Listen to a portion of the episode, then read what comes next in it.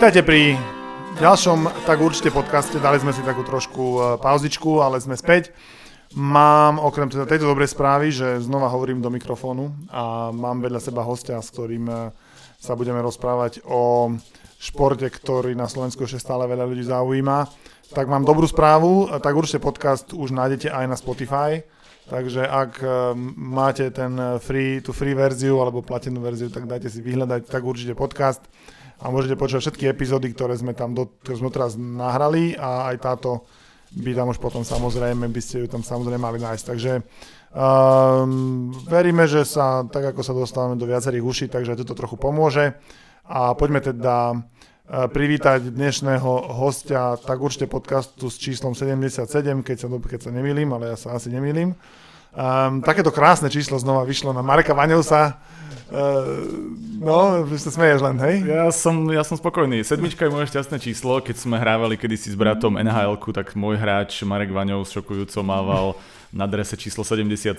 Takže ja som už aj čakal, keď som strihal tie predchádzajúce podcasty a videl som to číslo, že, tak, že teraz musím prísť ja, tak no, nesklamal som. Nesklamal som, takže Marek Vaňov Uh, hlavný komentátor tenisu na Digisport, ktorý má najviac tenisu na svojich obrazovkách, plus samozrejme uh, podcaster tenisového sveta, čo je vlastne aj dôvod, pre ktorý sme sa tak určite vln odmlčali na v podstate takmer celú sezónu, ak si to dobre pamätám, alebo na väčšinu tej sezóny, lebo vlastne vy ste s Martinom Petrom uh, ovládli tenis vo svojom podcaste Tenisov sveta, kde ste mali hosti. Trošku nám možno povedať o tom, čo ste tam cez ten rok, cez ten rok riešili a a o čo vlastne, kto to nepočul, tak o čo vlastne pravidelne prichádza? No, bolo to pomerne pravidelné na úvod a myslím si, že sme toho absolvovali pomerne dosť. Mimochodom, pokiaľ sa nemýlim, ak sa nič vážne nestane, tak v tejto dvojici, že ja a Martin sme to včera uzavreli na tento rok, čiže tú záverečnú turnajovo majst, majstrovú, no viete čo myslím, časť a plus celkovo takú bilančnú a možno aj pohľad do budúcej sezóny sme spravili teda včera a nájdete to Neviem, naše asi ešte na Spotify nebudú, ale nájdete to na Soundcloude ako vždy. Ale čekujte aj na Spotify, lebo skôr alebo neskôr tam Presne tak. To. Čekujte nás všade a možno musíte si porovnať, že či je rozdiel medzi tou časťou na Spotify alebo na Soundcloude.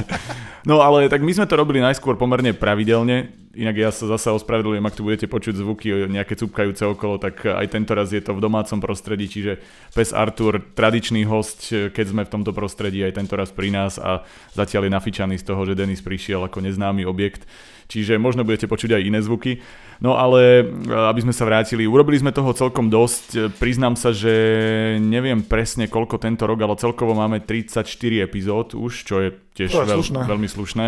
A boli sme pravidelní až do potom období, keď sme si uvedomili, že uh, niekedy po, tej, po tom týždni nechcem povedať, že neriešime úplne vážne témy, lebo oni to boli isto zaujímavosti, len často to boli mini turnaje, turnaje, ktoré podľa mňa nebolo treba hodnotiť samostatne a hlavne z e, nášho minimálneho času, ktorý máme, sme sa rozhodli, že to spravíme tak, aby, aby to bolo vždy o niečom. Aby... Sme sa sústredili na dôležité Áno, veci. tak sme začali to robiť v takých dvojtýždňovkách Občas ani to nevyšlo, ale boli tam proste fúgy. No a myslím si, že sme zbilancovali veľmi slušne to, čo sa stalo. Mali sme aj nejakých hostí, skúsili sme párkrát aj iných komentátorov alebo tenisových odborníkov. Bol tam Uh, napríklad David Pavlík, ktorý je špecialista na hlavne ženský tenis, takže toho sme párkrát využili.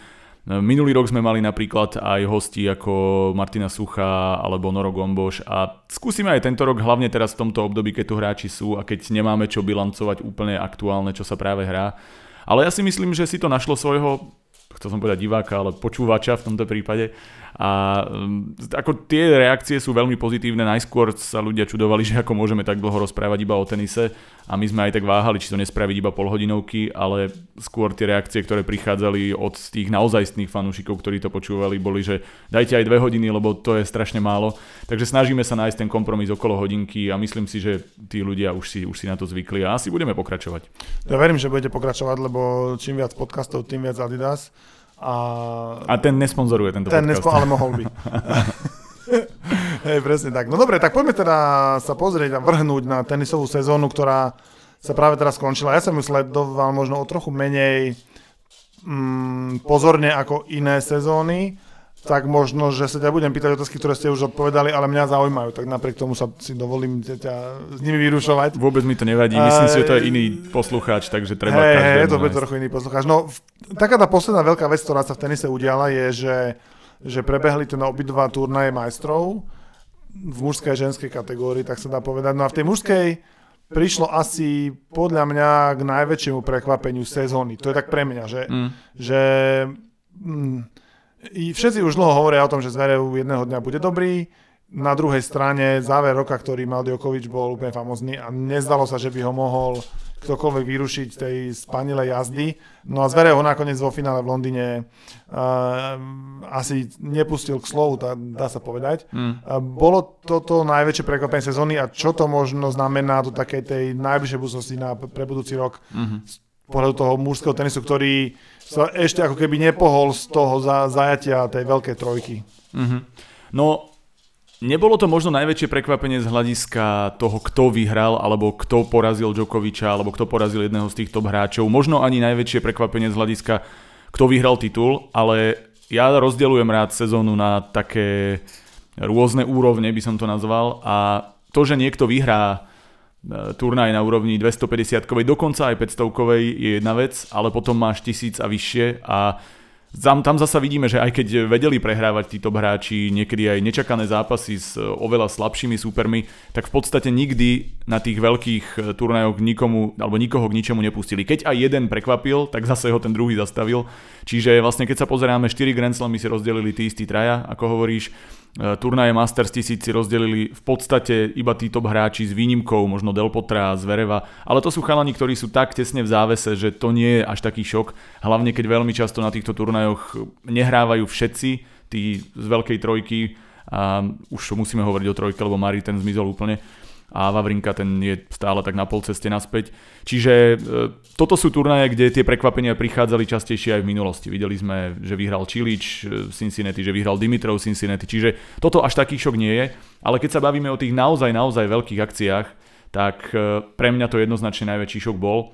Možno si ľudia povedia, že aj v Lani vyhral Dimitrov turnaj majstrov, ale vyhral turnaj majstrov, kde nebol reálne zdravý a nakoniec v podstate v záverečnej fáze vôbec nebol Nadal, nebol tam Djokovic, nebol tam Mari, nebol tam Vavrinka a Federer, ktorý mal toho už plné zuby, tak vypadol s Gofanom v semifinále. Čiže Djokovic vyhral ten turnaj bez toho, aby musel poraziť jediného Dimitrov. naozaj to, eh, pardon, áno, eh, Dimitrov vyhral ten turnaj majstrov bez toho, aby musel poraziť jediného naozaj top hráča. Zatiaľ čo Zverev ten hral trikrát s tými top hráčmi a hlavne semifinále a finále po sebe vyhral nad Federerom a Djokovičom, čiže toto by som dával na úplne iný level a z tohto pohľadu jednoznačne najväčšie prekvapenie a do značnej miery aj príjemné prekvapenie celej sezóny. Dimitrov potom tú sezónu nemal ako keby takú, ako by si očakávalo od víťaza majstrov teraz je na konci druhej desiatky. Mm. myslíš si, že Zverev bude na budúci rok e, mať lepšiu, ako mal Dimitrov tohto roku? Myslím si, že áno, pretože Dimitrov vyhral presne jeden väčší turnaj e, pred turnajom majstrov. Aj to bolo v tej sezóne, keď mal životnú formu a vyhral Cincinnati. Ale on nikdy nebol etablovaný hráč v tých veľkých zápasoch proti veľkým hráčom. On je, on je chalan, ktorý mal super talent, ale okrem toho, že mu chýbala na to hlava, alebo zvládanie ťažkých momentov, tak mu chýbala trošku aj taktika, ako keby nevedel, čo s tou hrou robiť možno je až príliš variabilný a to sa často hovorilo u týchto hráčov, že oni majú nevýhodu, pretože si musíš vyberať z toľkých vecí. Na druhej strane e, Alexander Zverev to je hráč, ktorý už sa na tejto úrovni v podstate dávno etabloval. On je chalan, ktorý má v 21 rokoch 10 titulov, má v 21 rokoch 5 finálových súbojov na okruhu Masters 1000, z toho 3 tituly. To znamená, že on nevyhráva malé e, súťaže, malé turnaje. Áno, kedysi áno, ale momentálne on už je absolútne zaslúžene tam hore a áno, má výpadky, to bez debaty, ale zase ukazuje, že po tých výpadkoch stačí, aby niečo kliklo, aby sa našiel, aby prežil ten úvod a v podstate s ním treba rátať. Čiže podľa mňa veľký rozdiel medzi touto dvojicou, možno aj v tom, že Zverev hrá veľmi jednoduchý tenis. To znamená, on nepotrebuje špekulovať, on si hrá to svoje, má dobré podanie, má na svoju výšku neuveriteľný pohyb, to znamená tá variabilita, alebo teda tá, tá komplexnosť toho hráča je tam obrovská variabilita, tá, to som možno povedal nie úplne správne slovo, lebo tu nemá zďaleka takú veľkú, ale práve o tom je to jednoducho keď hrá dobre, tak mu to padá, servis získava množstvo priamých bodov, vo výmenách e, má jasný recept a už je iba o tom, či to zahrá agresívnejšie, menej agresívne, či bude chodiť viac na sieť, či tam nebude chodiť, ako zvládať možno tie taktiky, ktoré proti nemu fungovali z e, pohľadu tých top hráčov v minulosti. A to sú maličkosti, nie je to riešenie základov, ktoré Dimitrov zjavne rieši dlhodobo. Čiže ja si myslím, že Zverev možno nebude zrazu Grand Slamový víťaz, lebo veľa ľudí už ho vidí tam. Ja si myslím, že na Grand Slam budúci rok ešte nedosiahne. To som sa práve chcel opýtať, že myslíš si, že, mm. že by mohol ten ďalší krok urobiť už na budúci rok, lebo, lebo napríklad tej Austrálii tam zvyknú hráči, ktorí, do, ako, ktorí doteraz nevyhrali prvý Grand Slam vyhrať. Um, že to by možno mohol byť taký pre neho dobrý ten ďalší krok, ktorý by sa mohol podariť, aj keď tam predsa len prídu hráči oddychnutejší mm. ako na iné Grand Slamy možno a tam a tam aj ten Djokovic je to taký turnaj, ktorý on ako keby si privlastnil trochu, že tam to asi nebude mať úplne ľahké. No práve Grand Slamy sú najväčší zverevou problém, lebo kým iní hráči sú schopní hrať v podstate bez ohľadu na veľkosť turnaja, alebo keď už je niekto dobrý, tak väčšinou sa to potvrdzuje tam. Potom je naopak e, taký paradox hráčov ako Vavrinka, ako aj tento, e, v, te, v tejto poslednej sezóne alebo sezóne a pol to ukázal Kevin Anderson, že on nie je veľký hráč, nikdy, nikdy sme si ho nespájali ani s top desiatkou a s turnajom majstrov, ale on práve na týchto turnajoch vedel zabrať, že e, v podstate jeho finálová bilancia pred začiatkom tohto roka na úrovni 250, teda všeobecne na turnajovej úrovni a keďže vždy bol vo finále iba 250, tak aj na tejto úrovni bola tri víťazstvá z nejakých 14 finále, čo je ukážka, že on ani tie malé turnaje nevedel úplne doťahovať do konca a zrazu schopný zahrať dve Grand Slamové finále za rok, zrazu schopný hrať pravidelne s tými najlepšími na týchto turnajoch, vytiahnuť práve tú najlepšiu hru. A toto je vec, ktorú Zverev zatiaľ nemá. Že on je schopný hrať dlhodobo na tej svojej úrovni, zdolávať horších hráčov, ale lepších vedel poraziť, ale nie porážať. A keď prišlo na veľký turnaj, tak tam zrazu dostal blok, stratil energiu aj s tými slabšími hráčmi. A ostatní tí top hráči sú naučení, ako v podstate načasovať tú formu na najlepšie turnaje, najväčšie turnaje, tak Zverev to mal presne naopak, že on tam prišiel a kým ostatní hrali top tenis, tak on sa hľadal a rozohrával a rozbiehal a kombinácia teda tej taktiky, možno aj toho, tej schopnosti toho behu na dlhé trate a slabšej kondičky, ktorá sa zjavne ukazovala, lebo na to, akú má výšku, on sa strašne veľa hýbe. On má vynikajúci pohyb, ale kým na tie dva víťazné sety mu to prejde, na tri sa mu to nabaluje a nabaluje a nabaluje a po štvrťfinále, ktoré zahral presne raz mimochodom na úrovni e, Grand Slamovej a nikdy sa nedostal do semifinále, tak on už jednoducho nemal síly a prehrával často v tých e, ťažkých tesných zápasoch, kde viedol 2-0, 2-1, prehral v 5. sete a často aj s úplným debaklom. Čiže ja si myslím, že toto je vec, na ktorej musí zapracovať. Určite na tom zapracuje vo veľkom. Výrazne mu pomohol Lendl, ktorý prišiel do týmu, myslím si skôr z takého psychického hľadiska, taký impuls, čo sme videli aj v minulosti u Mariho, že fungovalo to dokonale. Ledva spolu začali, nemohol mu nič nové povedať, ale Mari zrazu vyhrával. Čiže on má zjavne ten, ten psychi- psychologický efekt v tomto a e, hlavne také tie drobné taktické veci, ktoré fungujú. No a pokiaľ zapracuje na fyzičke, pokiaľ sa naučí naozaj, ako dlhodobo zvládať práve tie dlhé 5-setové, 4-setové zápasy, alebo ako vyhrávať 3-0, tak on bude nebezpečný na Grand Slamoch, len zatiaľ si neviem predstaviť, že v tom momentálne už brutálne širokom e, zázemí, ktoré tenis má v tej špičke, v, tých, v tom, ako sa začínajú vyrovnávať tí hráči, ako prichádzajú ďalší mladí. Neviem si predstaviť jeho ako toho, kto by bol pre mňa na 7 zápasov, na možno 5 setov alebo 3 víťazné sety ten favorit. Takže hovoríš, že ešte stále vidíš tých troch mušketierov ako favoritov Grand ale nie preto, že by boli možno o toľko lepší, ale že tí mladí, ktorí sú tá nastupujúca vlna, ešte nemajú na to, aby 7 zápasov mm. na takej úrovni vyhrali a že vlastne už možno aj zápasy v druhého, tretieho kola budú namáhavejšie, ako bývali možno 5-6 rokov dozadu. Ako myslím si, že aj pre túto trojicu to začne byť náročnejšie a zase sa to ukázalo, že oni sú stále suverénni, skončili prvý, druhý, tretí, oni si rozdelili Grand Slamy, ale vidíš, že Nadal, ktorý koniec roka nezvláda fyzicky dlhodobo, zrazu doplnený aj Djokovicom, ktorý v, po, na konci roka prehral s Chačanovom a so Zverevom zápasy, ktoré by v minulosti v živote neprehral. Čiže tá energia dochádza a oni budú musieť trošku šetriť energiu, budú musieť trošku špekulovať v tom, ako si rozložiť tie sily a je cítiť, že ten vek sa jednoducho nedá oklamať. Djokovic je stále mladý, on má 31 rokov a keď hovoríme o tom, že ako e, vidím tú dominanciu tejto partie. Ja si myslím, že bude dominovať hlavne Djokovic. To znamená, on sa teraz rozbehol, pokiaľ sa niečo vážne nestane, ak zasa nestratí motiváciu, ak nepríde nejaké zranenie, tak Djokovic bude veľmi pravdepodobne ten favorit číslo 1 na veľmi, veľmi dlhé obdobie. Ale keď sa na to pozeráme po Grand Slamoch, tak si myslím, že na Australian Open bude okrem Djokoviča zase najväčší favorit Federer preto, lebo mu sedí ten povrch. Je rýchly, e, Federer hrá dobre v tých e, v tých e, miestnych teplých podmienkach, jemu to fakt sedí a, a celkovo ten kurd je ako stavaný v poslednom období na ňo. Na tráve paradoxne nedokázal v tejto sezóne využiť tie podmienky preto, lebo, lebo bola e, veľmi pomalá, lebo bolo veľmi sucho a skákalo to príliš vysoko. Ale zase, keď sa pozrieme na Wimbledon, tam budú zase favoriti Federer, Djokovic, možno tam nejaký bombardér, ktorý príde, ale Zverev nie je úplne hráč, ktorý by mal hru stavanú na trávu, lebo tá lopta zostáva veľmi nízko a on s tým má problém. Federer ho napríklad dlhodobo zdolával na tom, že mu hral úmyselne krátky slice do forehandu, ťahal ho dopredu a Zverev z toho nevie útočiť. On má dobrý forehand spoza kurtu, ale celkovo má oveľa lepší backhand ako forehand. Teraz to zlepšil na turnaji majstrov, hlavne Federer nehral dosť dobre, plus bola tam tá sporná loptička, na ktorej sa to mohlo otočiť. Ale Zverev tento raz zahral dobre, len bolo to tým, že v tej hale predsa len tá lopta skáče vyššie. Čiže keď to rozoberieme, tak na dvoch z tých turnajov vidím jasných favoritov Djokoviča s Federerom plus nejaké prekvapenie.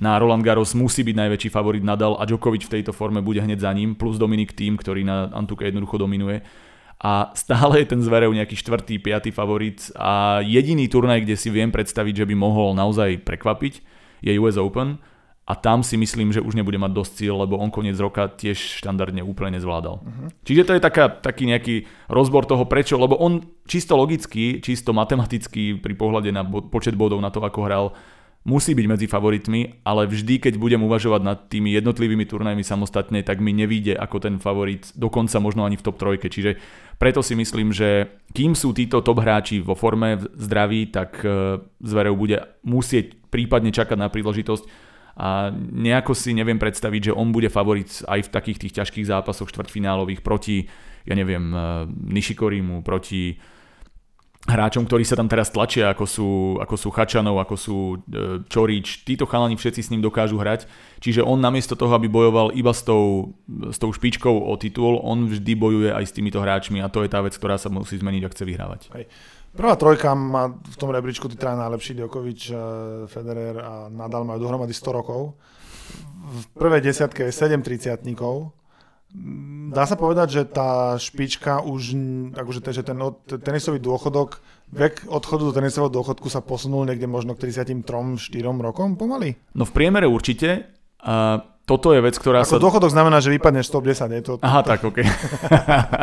Rozumiem a, a v podstate súhlasím. Máme tam také extrémy typu Isner, Anderson, ktorí hrajú trošku iný štýl tenisu a oni potrebovali na to dozrieť a paradoxne teraz ako keby im tá fyzička najviac sedela, že celý ten život toho tvrdého tréningu, teraz možno aj lepšie vyrovnaný v hlave s tým, že budú makať, tak sa im to teraz najlepšie zúročilo v tejto sezóne, keď majú 34-33 rokov, ale uh, Myslím si, že to je taký jednorázový výstrel a že obidvaja pôjdu dolu, čiže ten vek by vlastne sedel.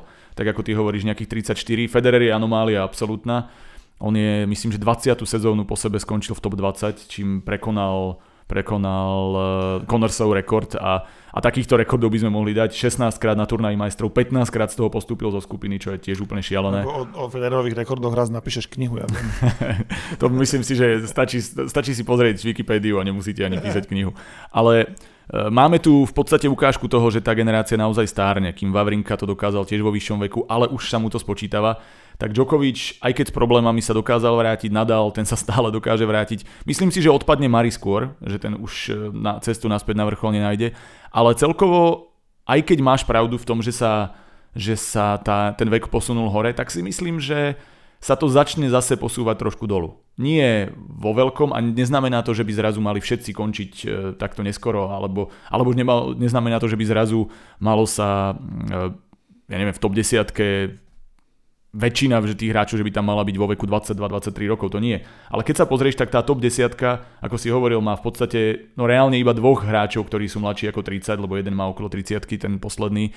Zatiaľ čo ale v minulej sezóne boli tí hráči od 10 do 20, veľmi podobne vekovo, bolo to trošku mladšie, ale nie oveľa. No teraz to je tak teraz je tam mladšie. jeden jediný 30 Áno. Čiže vlastne tam obmenili to hráči, ako keď sa pozeráme z hlavy ten rebríček, neviem, ale skúsim Chačanov, uh, Čorič, tí sú myslím, že 11-12, potom je tam Edmund, aj keď to neviem, či je 13. Medvedev, Edmund, uh, Cicipas, ktorý mal len teraz 20, to znamená, bavíme sa o chalanoch, ktorí sú neuveriteľne mladí, všetci okolo 20, 21, 22 rokov a títo začínajú útočiť, čiže... Ešte aj, ešte aj na hranici 20 sú 20 mm-hmm.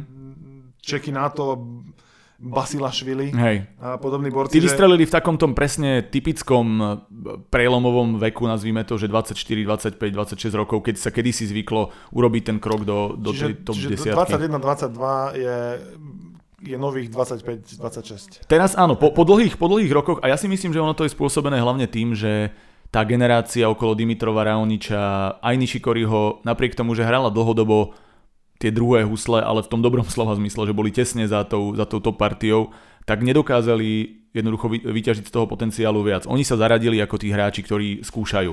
Ale prišla nová generácia, ktorá ich už teraz predbehla a je cítiť z toho, že táto generácia je dominantnejšia a ja si myslím, že to môže byť pokojne aj zásluhou toho Next Gen projektu. Nie iba ním, pretože tí chalani jednoducho museli vedieť hrať, ale tak dlho sa ako keby im robili podmienky na to, aby už konečne niekto prebral to, že zlo po tej, po tej top skupinke, že z toho začína konečne rast tá slušná generácia, ktorá vlastne vyplní až teraz po dlhých, dlhých rokoch e, tú, tú dieru, tak ktorá tam jednoducho bola. No tak to som vedavý, ako ju bude vyplňať. A poďme teraz trochu domov na rodnú Antuku. Dá sa všetko dobré, čo sa o slovenskom tenise môže povedať, zhrnúť do jednej holej vety príbeh eh, Martina Kližana? Alebo, tam bol, alebo by si tam našiel ešte, ešte viac pozitív? Ako bolo tam viac pozitív, áno, Martin Kližan zasvietil najviac. A to, to, je, a to len... sa páči na tom taký ten v úvodzovkách, veď podľa mňa môže ašpirovať na cenu, že comeback hráč roka.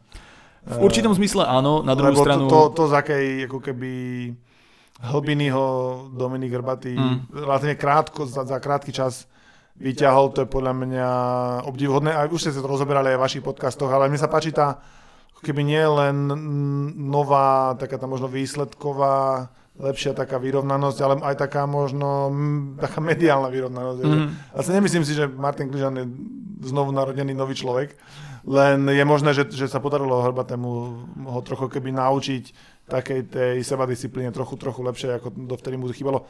Myslím, že to bolo je to taký, že, že sedí to, alebo ešte tam za tým niečo, niečo hlbšie? Nemyslím si, že to je iba Dominikom Hrbatým. Ja by som chcel začať tým, pretože uh, Martin mal aj iných koučov, ktorí sa ho snažili viesť nejakým smerom, ale ono to je vždy o tom, že ty sa musíš o tom, o tom sám rozhodnúť a coach ti môže iba pomôcť. Čiže podľa mňa Martin zvolil výborný prístup sám ako taký, napriek tomu, že on podľa mňa nikdy, on je trošku nepochopená osobnosť podľa mňa e, v takom našom mediálnom svete aj u fanúšikov a to skôr preto, lebo e, naše médiá majú tendenciu, ako asi každé na svete, hľadať skôr tie škandály a Martin je ten človek, ktorý hovorí na rovinu veci, ktoré si myslí.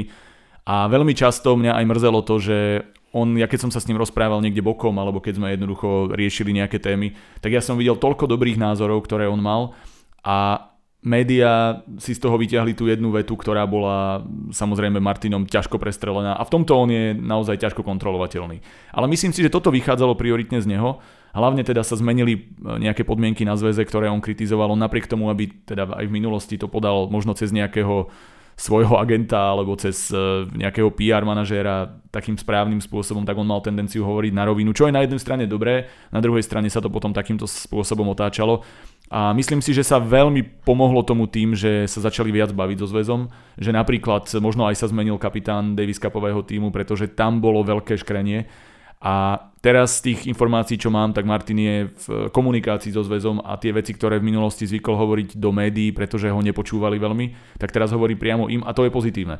Čiže ja si myslím, že on zmenil predovšetkým také nastavenie a Dominik Hrbatý prišiel ako ten, ten skvelý poput, možno keď sa na to pozrieme, je to taký ten typ Zvereva s Lendlom. Že Zverev vždy bol dobrý hráč, ale potreboval tých pár drobností e, mentálnych, možno taktických a tak ďalej a Domino Hrbatý je skvelý v tom, že je ešte aj extra dríč, ako bol napríklad aj Lendl, to znamená, že vie akým spôsobom e, upraviť ten tréningový režim, ako to nastaviť, aby to fungovalo. Ja si myslím, že Martin stále potrebuje tie svoje momenty, keď proste robí, robí svoje veci bez ohľadu na to, čo mu kto povie, ale podľa mňa našli skvelý kompromis a Dominik Hrbatý je taký ten, taký ten posledný pošťuch smerom k tomu, aby išiel tým správnym smerom a tá spolupráca funguje skvele. A čo je veľmi dobré je to, že je to dvojnásobná spolupráca, to znamená e, Davis Cupový tým, aj tá jeho individuálna kariéra, lebo zrazu to nie je nejaký súboj medzi dvoma e, súťažami alebo dvoma svetmi, ale Martin je jednoducho súvis, súvisle v tom slovenskom Davis Cupovom týme alebo reprezentant Slovenska, či už individuálne a tam. Takže určite Martin s veľkou pochvalou za toto, Dominik Hrbatý takisto za skvelú robotu, ktorú s ním odviedol. Ja len dúfam, že sa dohodnú a budú spolupracovať, lebo všelijaké sú informácie. A Nemyslím si, že ten comeback je až taký zázračný, aby to ašpirovalo na comeback roka na ATP. Skôr si myslím, že to je v rámci týchto našich okolností, o ktorých vieme, že tam boli, aké to bolo komplikované, je to skvelé a je to podľa mňa len začiatok roboty. Pretože toto, pokiaľ Martin vydrží, pokiaľ e, zostanú aj čo sa týka tej, tej kondičnej stránky, aj čo sa týka celkového prístupu, nastavenia v hlave, na tejto úrovni, pokiaľ bude makať aj ďalej, ja si myslím, že on má na to, aby sa dostal možno aj do 20 alebo okolo 20 možno do 30 aby sme to neprestrelili, pretože už tiež nie je najmladší a jednoducho je tam mladá generácia. Je brutálne vyrovnaná tá špička, tak ako možno dlhé roky nebola. Takže veľká pochvala na slovenské pomery, jednoznačne comeback roka. Na svetové by som ho radil medzi tie veľmi pozitívne príbehy. Uh-huh. Um, čo teda, keď hovorí, že to nie je jediný jediné svetlé miesto na mape slovenského tenisu za rok, ktorý sa končí. Čo by si ešte možno spomenul, že stojí za to pochváliť? Lebo zase... Tak hej. hej. Sú tam dva, pochváliť. Sú tam dva, tri príbehy, ktoré by som určite vytiahol. Jeden je teda Davis Cupový tým ako taký, pretože to, je to samozrejme zásluha hlavne Martina, ktorý hral a hral vždy dobre, ale ako tým zahrali výborne. A určite by som napríklad vytiahol taký veľmi neviditeľný príbeh Filipa Poláška, ktorý sa vrátil po strašných zdravotných problémoch, mal chrbát taký, že on nemohol v podstate vôbec fungovať a mu vystrelovala noha stabilne a, a, a ne, nevedel vôbec, ani, ani v bežnom živote nevedel plnohodnotne fungovať. Dal si pauzu, my sme sa s ním bavili aj o rôznych nejakých iných projektoch, kedy si vrátil sa a hrá možno životný tenis. Áno, nevidno to na rebríčku, lebo nie je v top 20, v top 30 sveta, ale E, začal hrať pravidelne, začal hrať dobre, hrá finále na challengerových turnajoch a podobne a a je skvelé, že máme okrem Igora Zelenaja, ktorý je dlhodobo stálica v Debli, zase aj, aj druhého hráča, ktorý, ako sme videli aj v Davis Cup, je veľká pomoc. Čiže uh, toto je jeden z príbehov, ktorý mňa veľmi potešil, aj keď to nie je žiadny mladík, ktorý by vystrelil, ale on tiež nie je hráč, ktorý by musel mať maximálne jednu, dve sezóny pred sebou, lebo on skončil ako mladý takže e, stále pre Deblistu pokojne ešte niekoľko sezón pred ním. Ďalší príbeh, ktorý by som vyťahol ako pozitívny, aj keď možno to zasa na rebríčku sa úplne tak neukazuje, je ten titul, ktorý uhrala Kaja Šmidlova, lebo ona nevyhrala dva roky zápas na okruhu WTA, nebola vôbec schopná ako keby zbaviť sa tej krízy a potom v Bogote jej to všetko vyšlo. Áno, malý turnaj, áno, žiadne veľké hviezdy, ale už len vyhrať tých, myslím, že 5 zápasov, ktoré musela po sebe, ja som to aj, aj komentoval našťastie, takže som bol pri tom a hrala naozaj dobrý tenis, čiže toto je dobrý krok nejakým smerom, verme tomu, že, že to bude pokračovať. No a taký asi najpozitívnejší príbeh aj z hľadiska rebríčka, aj z hľadiska dlhodobých výsledkov je e, Vicky Kužmová, ktorá išla okolo 50 sveta, čo pred sezónou určite nebol cieľ. Myslím si, že uvažovali nad tým, že niekde do stovky a usadiť sa tam. Prekonala ho výrazne a čo mňa na tomto príbehu najviac teší je, že to urobila hrou, ktorá má potenciál v dnešnej dobe. Lebo často, keď sme videli, a teraz to nemyslím zle, ale hráčky typu Janky Čepelovej, ktorá je podľa mňa veľmi talentovaná, tak bolo vidieť, že ona proti tým, že vie zahrať skvele proti tým bombardérkam, ale ako keby nevedela tým svojim štýlom uh, univerzálne, bez ohľadu na povrch, dlhodobo hrať. Mala zdravotné problémy, beriem, ale je to hráčka, ktorá je skôr takým tým uh, tým produktom tej éry pred pár rokov, keď ešte sme produkovali viac taký ten antukový štýl, viac štýl, ktorý bol zameraný na výbornom pohybe a na tom, že ona má napríklad ten, ten extrémne veľký nášvih, ktorý je síce dobrý na to, aby si dal do toho ranu, ale napríklad na rýchlych povrchoch musíš to jedným spôsobom uspôsobovať a aj keď dokázala vyhrať na tráve veľké zápasy napríklad, tak si nemyslím, že ona je hráčka, ktorá by dlhodobo e, ukázala, že vie hrať na tých rýchlych povrchoch proti top hráčkam, čiže skôr je to o štýle, nie o kvalite Kaja Šmidlová tiež hrá štýl, ktorý je úspešný, ale, ale nie je to taký ten úplne moderný, moderný tenis. A toto je presne pre mňa Vicky Kužmová, ktorá prišla s niečím, čo dnes vidíme u hráčov ako, ja neviem, Sabalenková, ako e, táto generácia, ktorá nastupuje a, a, a začína práve tou svojou vlastnou kontrolou, agresivitou sa tam tlačiť. A hlavne, aj keď si myslím, že dnes môžeš byť úspešný akýmkoľvek štýlom, vidíme, že Halepová je univerzálka, Vozniacka stále vyhráva Grand Slamy s defenzívou, takisto aj Kerberová. Čiže to je dobré. Myslím si, že je super, že máme mm, prísľub aj trošku iného štýlu, že napríklad vo Fed Cupe môžeme vyťahnuť rôzne typy hráčok, čo je dobré, lebo zatiaľ som mal pocit, že sme mali podobné typy, áno, Magda tá je, tá je úplne old school, Dominika tá je, tá je svojská, ale že tá generácia, ktorá nastupovala, boli veľmi, veľmi podobné tie hráčky a toto je podľa mňa dobrý, dobrý poput pre slovenský tenis. A možno takýmto spôsobom by sme mohli mať zrazu hráčku dlhodobo top 50, ktorá môže vystreliť. A ten jej potenciál je veľký, je mladá, čiže toto ma určite teší.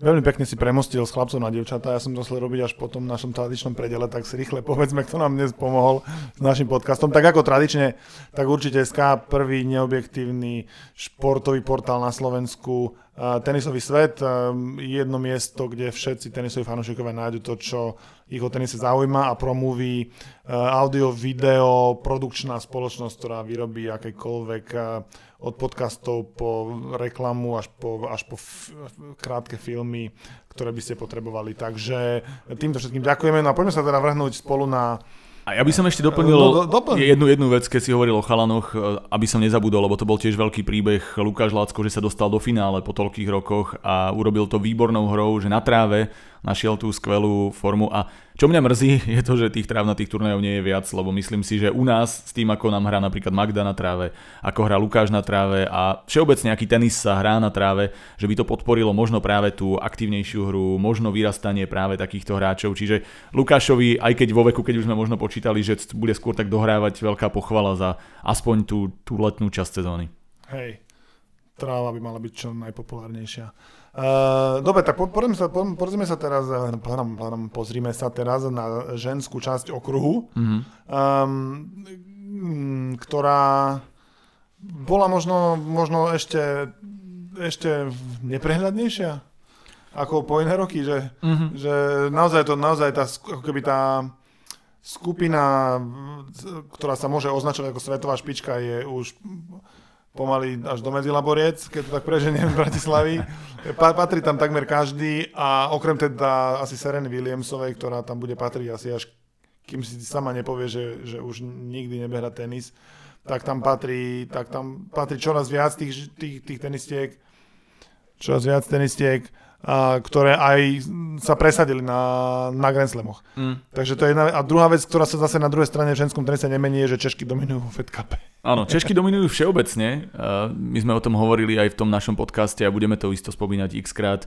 Oni boli najúspešnejšia krajina v počte titulov na okruhu WTA. Vyhrali 16 Česká republika iba, iba v singlovom, na singlovom okruhu, čiže z tohto pohľadu to nie je náhoda. Je to presne o tom, že to nie je, nie je to... Chcem povedať, že do Aše je tá Áno, áno, áno. Vidíš, presne, opačným smerom. opačným smerom, áno. A je to samozrejme Petrou Kvitovou, ktorá ich vyhrala 5 a bola v tomto najúspešnejšia hráčka VTA, ale nie je to iba tým, pretože 16 titulov nezíska jedna, alebo teda môže, ale nestalo za to už pekne dlho. Čiže je to presne o tom, prečo dominujú aj, aj vo Fed Cupe, lebo si môžu vybrať štvrtú a piatú v poradí a aj takto finále vyhrajú áno, veľká uh, ako to kanika na strane Američanie, ktoré toto dokáže iba Amerika a Rusko vypustiť finále takýmto spôsobom, že tam pošlem hráčku, ktorá by bola v 72. keď to preženieme v tom národnom rebríčku.